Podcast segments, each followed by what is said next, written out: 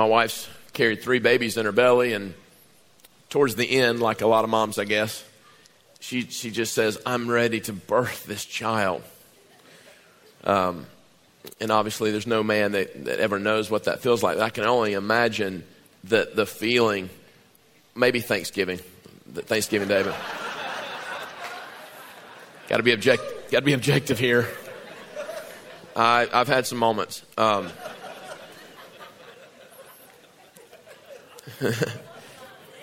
Has anyone ever had to put a pillow in the middle of your back on Thanksgiving Day to breathe? Not that I have, I was just wondering.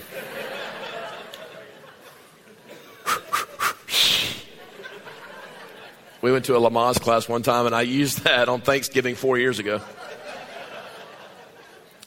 Where am I going? Um, what I want to talk about today has been in my belly for a long time spiritually, and I can't wait any longer. I want to birth it. The thief comes to steal, kill, and destroy you, not bother you. Let the scriptures speak for themselves. He comes to steal, kill, and destroy. There are principles that when God's children do not abide by those, these principles, you actually don't just get opposed by the enemy, but you also can stand in opposition to the angel armies of the living God. Let me repeat myself. There are, when you don't abide by God's certain principles, the enemy is the least of your concerns. And the one that's at the top of the food chain is that disunity is the culture of hell and uni- unity is the culture of heaven. Can I have a water? I lost my voice during worship. I'm going to get healing from the Father after worship. That's an all timer there. and today I want to talk about disunity and the ramifications of disunity and the ramifications of unity.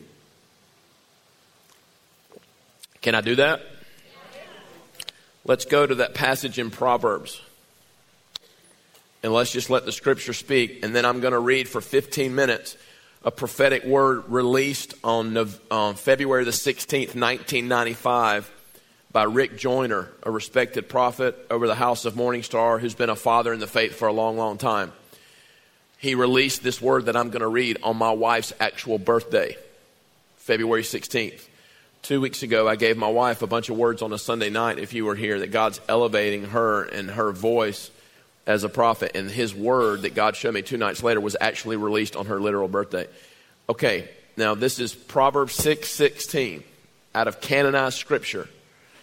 There are six things the Lord hates, seven that are detestable to him haughty eyes, a lying tongue, hands that shed innocent blood, a heart that devises wicked schemes, feet that are quick to rush into evil a false witness who pours out lies, and a person who stirs up conflict in the community.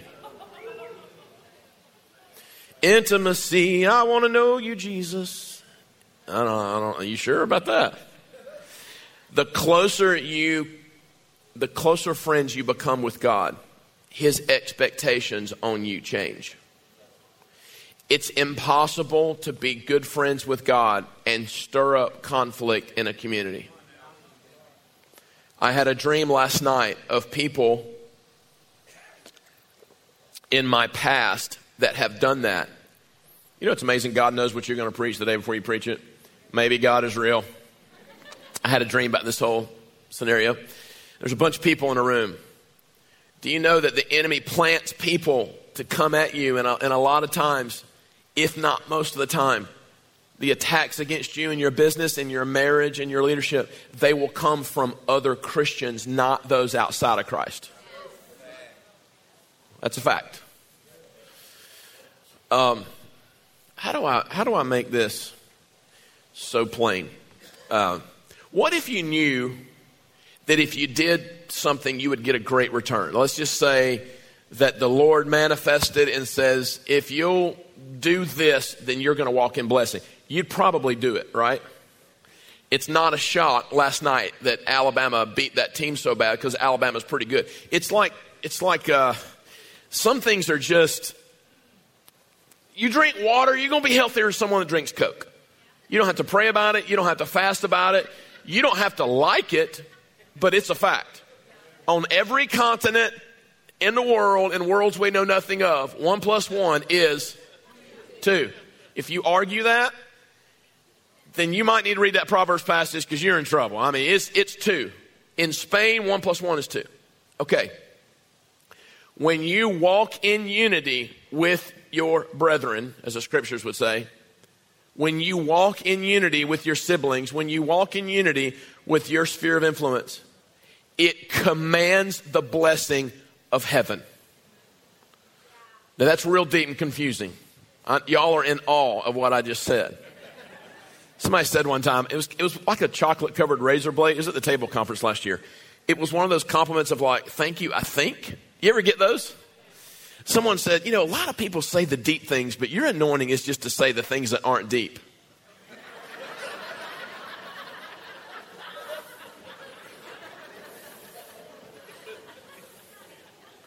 Lo Debar, Lo Debar, Lo Debar, Lo Debar.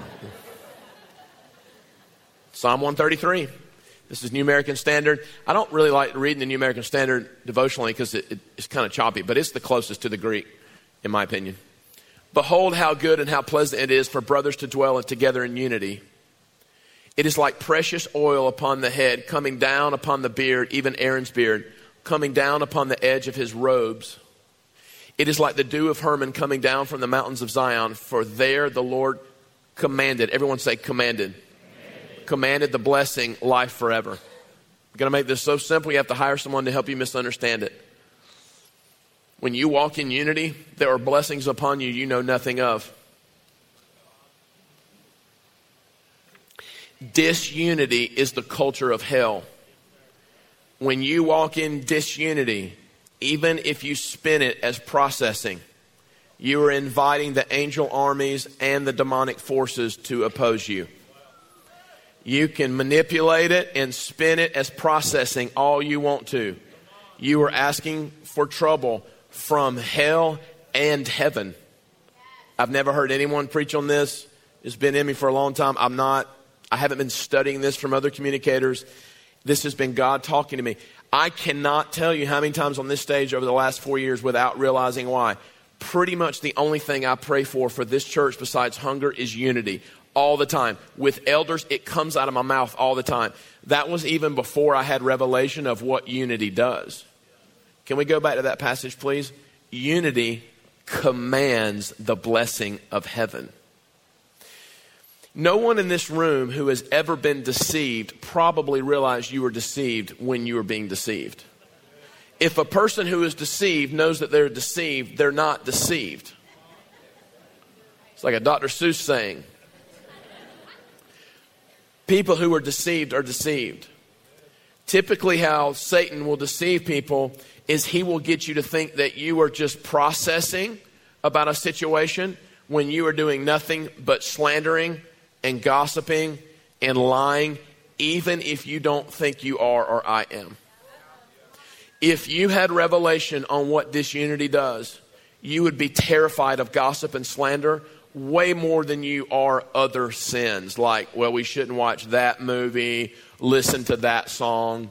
If you knew what disunity did when you open up your mouth and you slander and gossip, you are inviting the hordes of hell to invade your life and to even be opposed by God and his angel armies.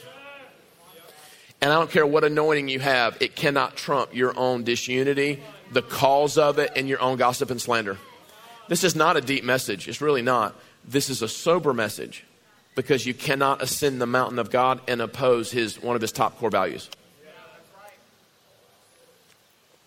Over the past year, I knew this would happen. I mean, I prophesied to the elders. When we preached the message of undercover or the Romans 13 passage about there's actually authority on the earth, you actually can't do what you want to do when you want to do, how you want to do it. And I preached that the number one satanic virtue in the satanic Bible is do whatever thou willst it triggered, and I, I said it would happen. I don't even think it was highly prophetic. It triggered so many people that are even listening to me now that whole message triggers so many people because if you carry the opposite of what I'm talking about, it triggers the spirit that loves, loves, these spirits love disunity. Satan loves disunity. He loves it. He specializes in it.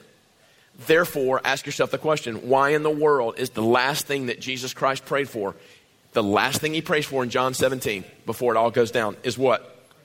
Unity. This is Jesus, your King. Father, that they may be one as you and I are one, right? The Trinity themselves, Father, Son, and Holy Spirit. I can't wait to spend forever with all three. Don't you just love them? I cannot wait. Sometimes I get tired of walking by faith.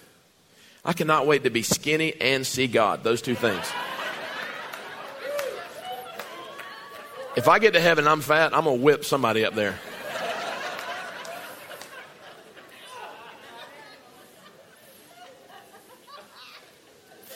God, I love you so much. I love you so much. Son, if you love me, you wouldn't gossip all the time and spin it as uh, processing.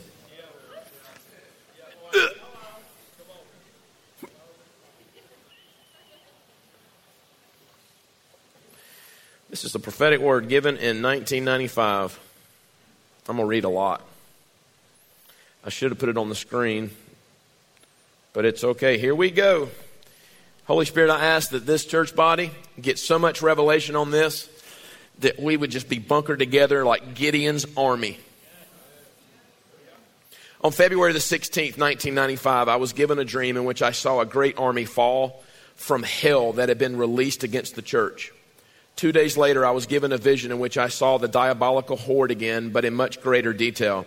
This is an abbreviated version of the first part of that vision. The second part will appear in the next edition of the Morning Star Journal. God's telling me to slow down. There are some aspects of this vision that were honestly repulsive, but I have tried to share it just the way I saw it. The works of darkness are repulsive in the most profound sense of that word, and we must recognize them as such. In the first part of this vision, I saw the degree of which this evil had its grip on believers, how many Christians are being used by the enemy, and what it will take to set them free. In the second part of the vision, I saw a unified, glorious church rise up as a great army in the most pivotal battle of all time between light and darkness. This battle is already beginning to rage. Dreams and visions are usually metaphorical, and this one definitely is. Even so, what it represents is real and is happening now.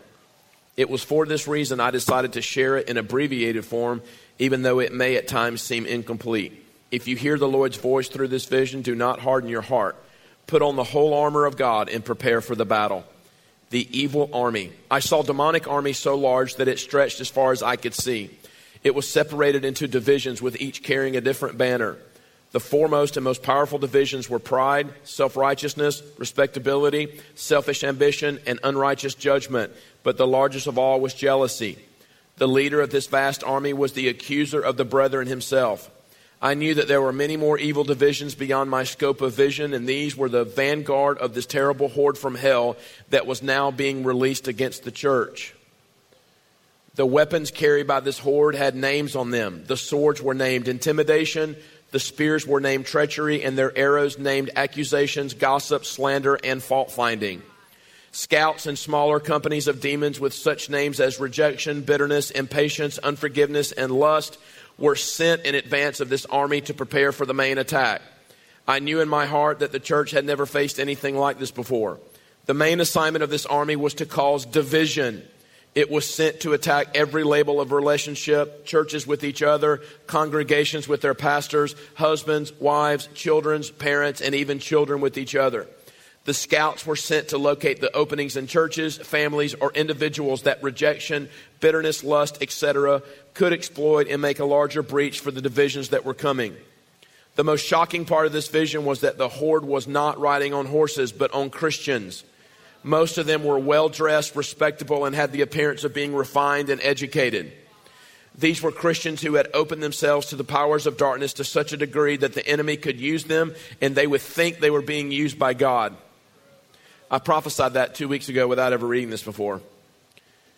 The accuser knows that a house divided cannot stand, and this army represented his ultimate attempt to bring such complete division to the church that she would completely fall from grace.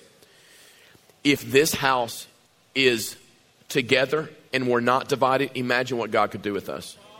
Trailing behind these first were a few vast multitude of other Christians who were prisoners of this army.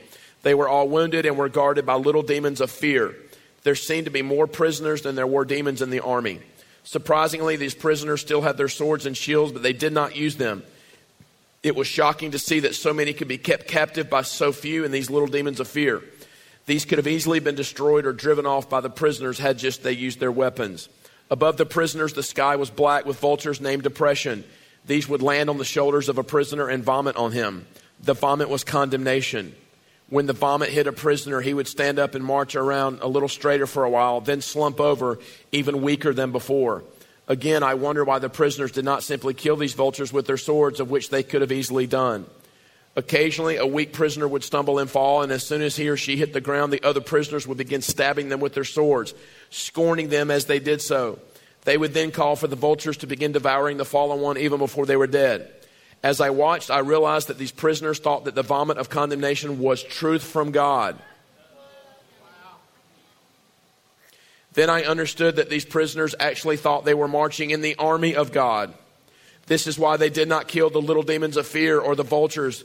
They thought these were messengers from God. The darkness from the cloud of vultures made it so hard for these prisoners to see that they naively accepted everything that happened to them as being from the Lord. The only food provided for these prisoners was the vomit from the vultures. Those who refused to eat it simply weakened until they fell. Those who did eat it were strengthened, but with the strength of the evil one. They would then begin to vomit on the others. When one began to do this, a demon that was waiting for a ride would be given this one, or he or she would be promoted to the front divisions. Even worse than the vomit from the vultures was a repulsive slime that these demons were urinating and defecating upon the Christians they rode. This slime was the pride, selfish ambition, etc. That was the nature of the division they were a part of.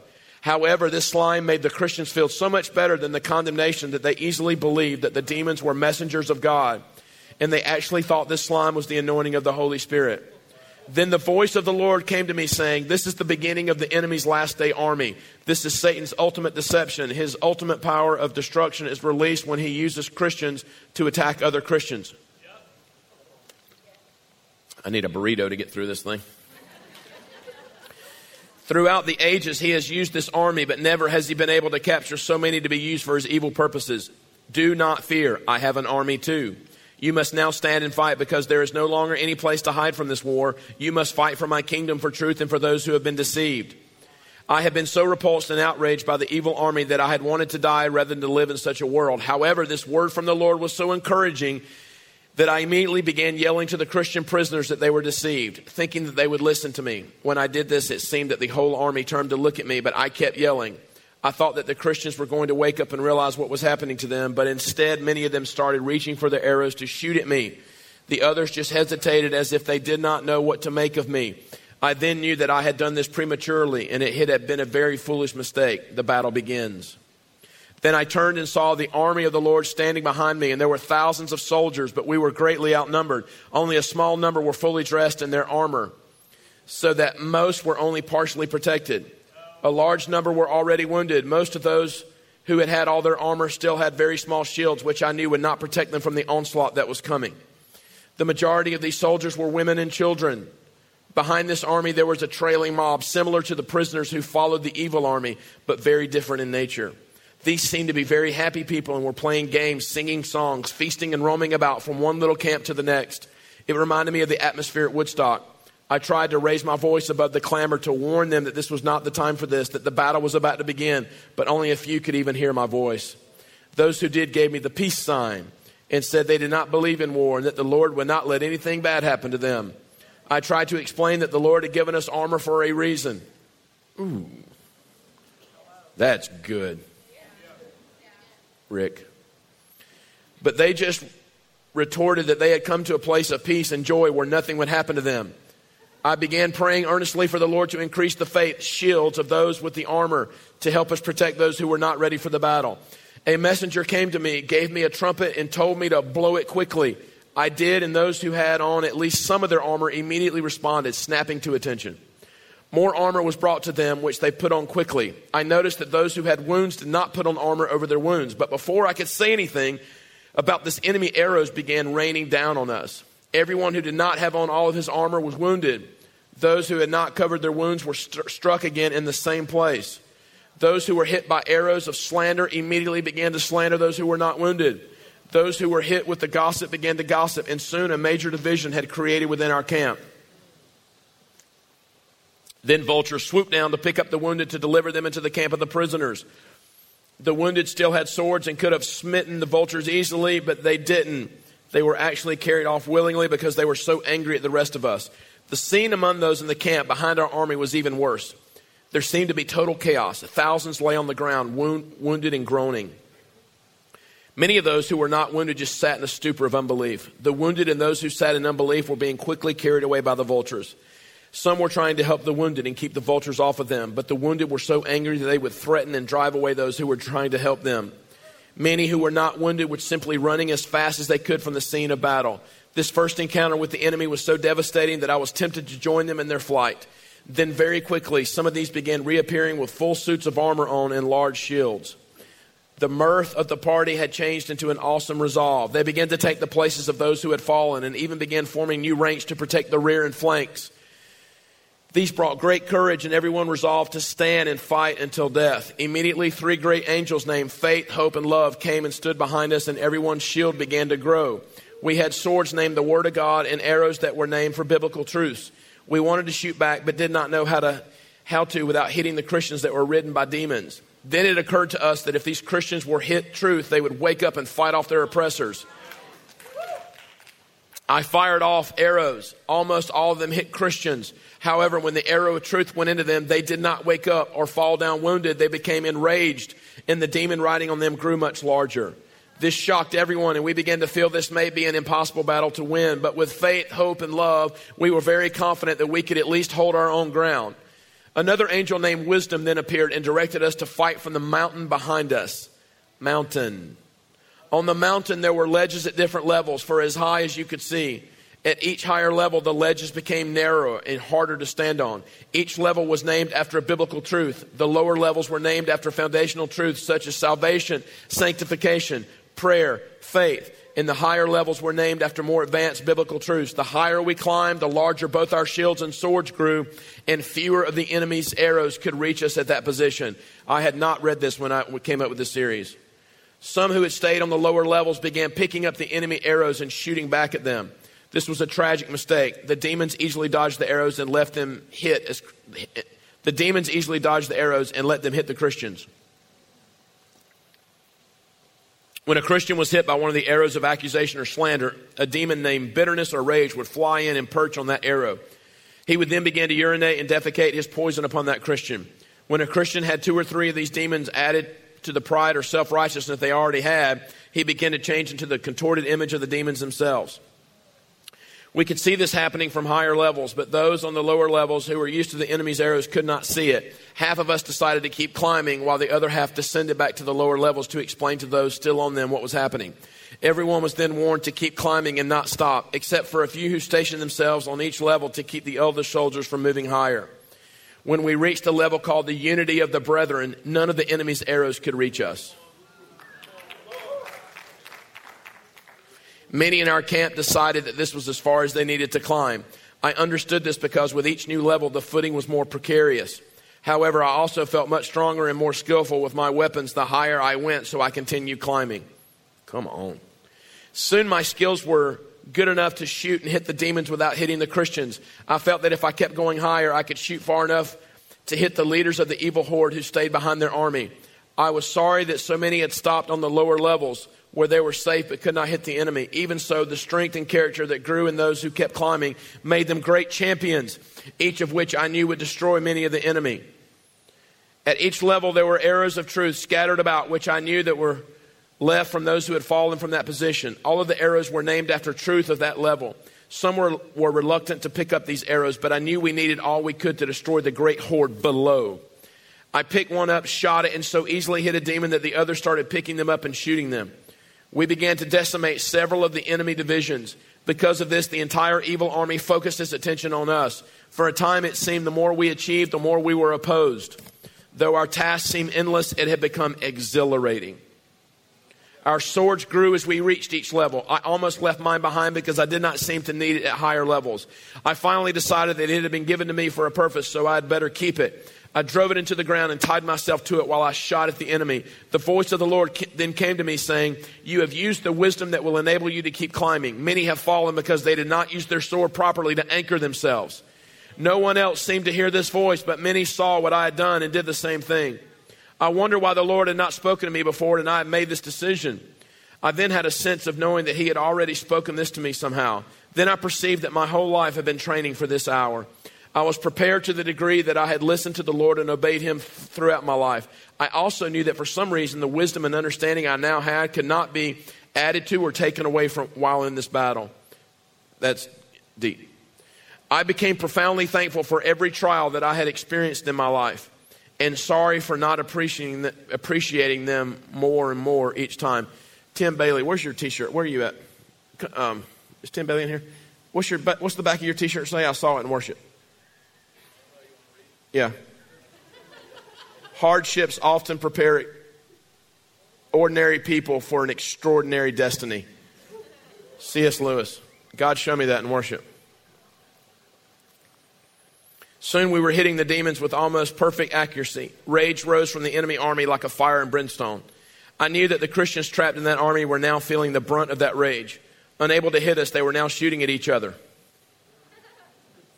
This is Old Testament, remember? They all get confused and go at each other.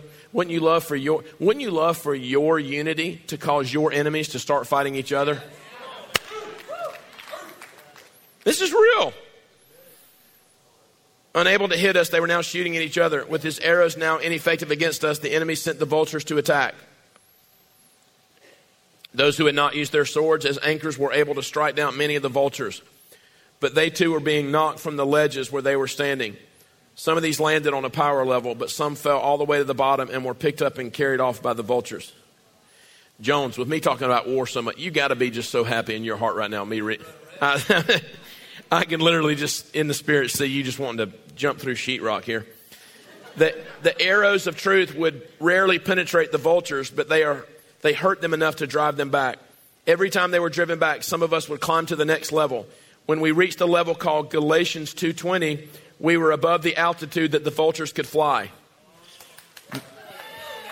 Remember, I, remember I prophesied the, whole thing, the first sermon in this series about giving the enemy a nosebleed? At this level, the sky above almost blinded us with its brightness and beauty. Beauty.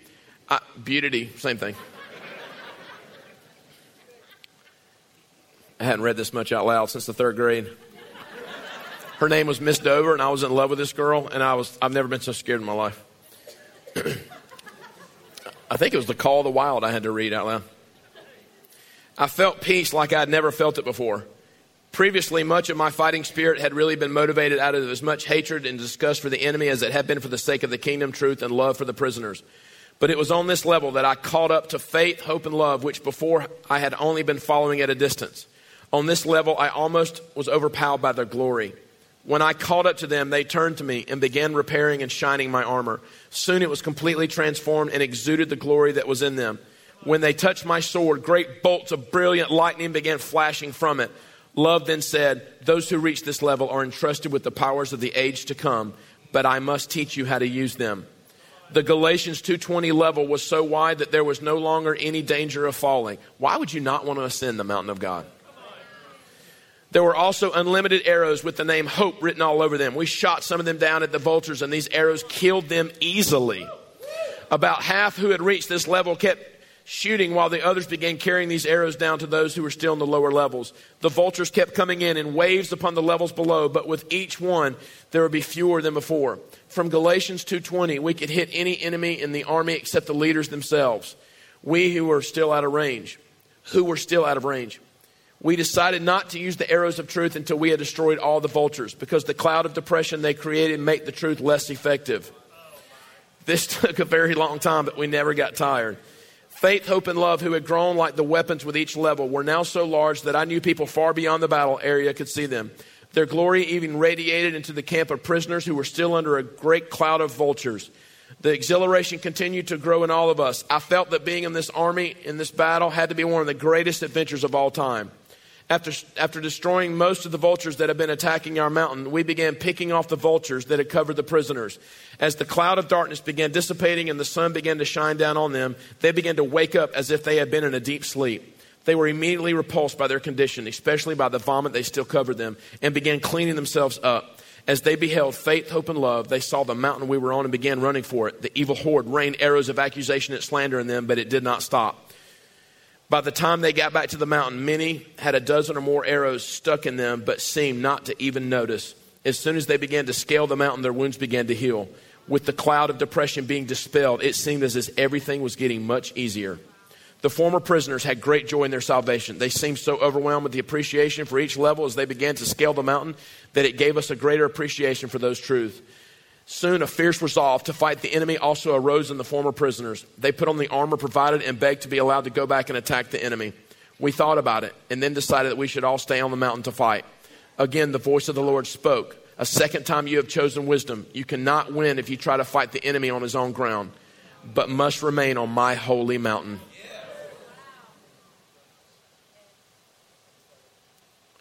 I then turned and saw that the entire army of the Lord was standing in that garden. There were men and women and children from all races and nations, each carrying their banners that moved in the wind with perfect unity. Unity. Unity. I knew that nothing like this had been seen in the earth before. I knew that the enemy had more armies of fortresses throughout the earth, but none could stand before the great army. I said almost under my breath, This must be the day of the Lord. The whole host then answered in some awesome thunder, The day of the Lord of hosts has come.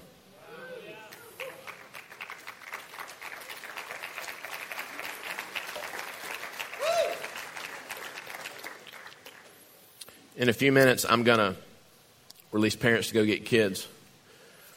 You cannot ascend the mountain of God and value disunity. No one has ever accidentally valued unity. Jesus prayed for it because he knew that the enemy comes primarily to attack one thing in your life. He wants you walking in disunity with anyone and everyone around you because the enemy knows better than most of God's kids that unity actually demands the blessing of heaven. Would you like the blessing of heaven in your life, in your sphere of influence? Imagine you just saying no to gossip and slander. Let me give you one practical advice here. Silence is agreement. When someone does this in your vicinity, how quick are you to say, Why would you be cooperating with Satan right now? I promise you it will catch them off guard.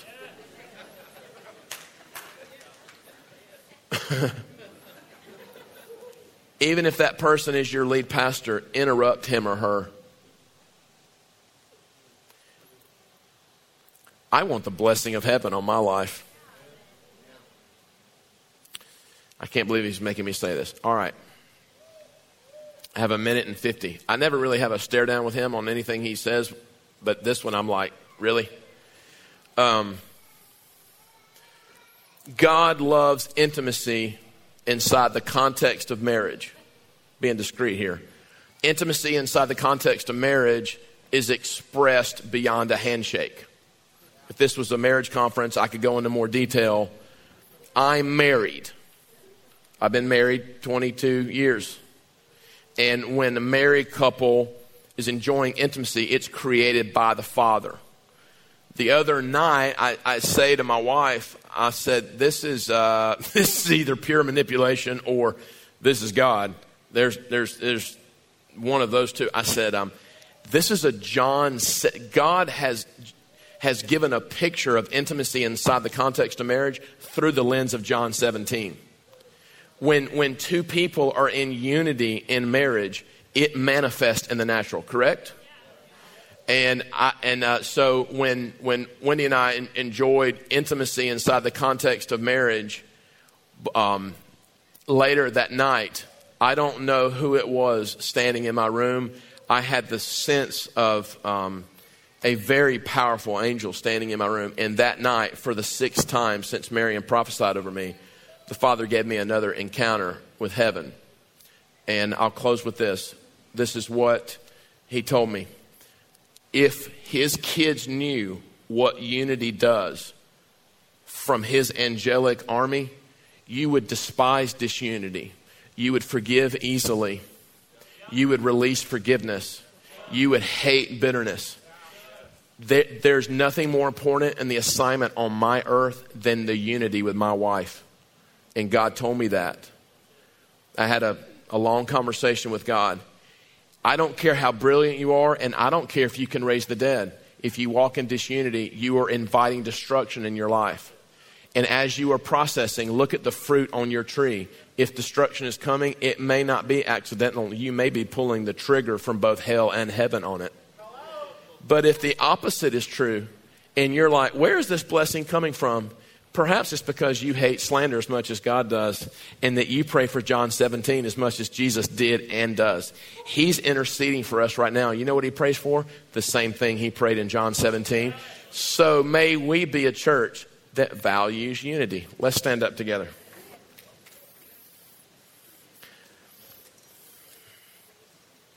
In the name of Jesus Christ, I bless this house for the generations to come that we would be as committed to unity as He is. Go in peace. Please go get your kiddos downstairs. Love you guys.